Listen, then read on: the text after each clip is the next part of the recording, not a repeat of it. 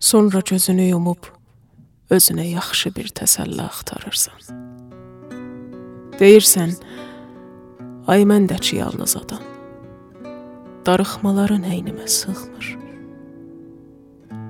Qucağına yatırdığın tək bir adam belə qalmayır. Sanki ruhun bədəninə daha ağırdır. Küləyə çevrilirsən zamanla. Gözünü yumursan qara.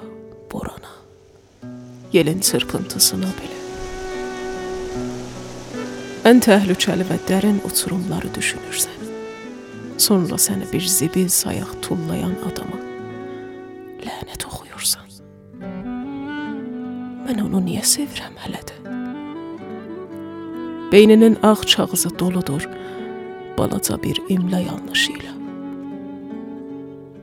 Çiçəklərin, ağacların solmasını, çağızların dolmasını, yenə fəsillərdən payız olmasını, payız olmasını, ən çox da hovuzdakı balıqların darıxmasını düşünürsən.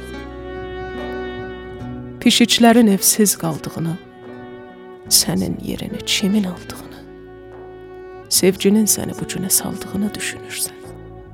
Sevgin nifrətə bənzəyir zaman-zaman. Nifrətinsə ən böyük sevgilərə.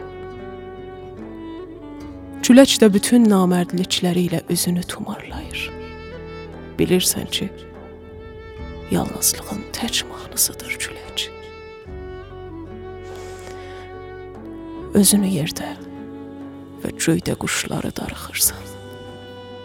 Sən dünyanın bütün gözəlliklərini buraxıb və darıxırsan yenə.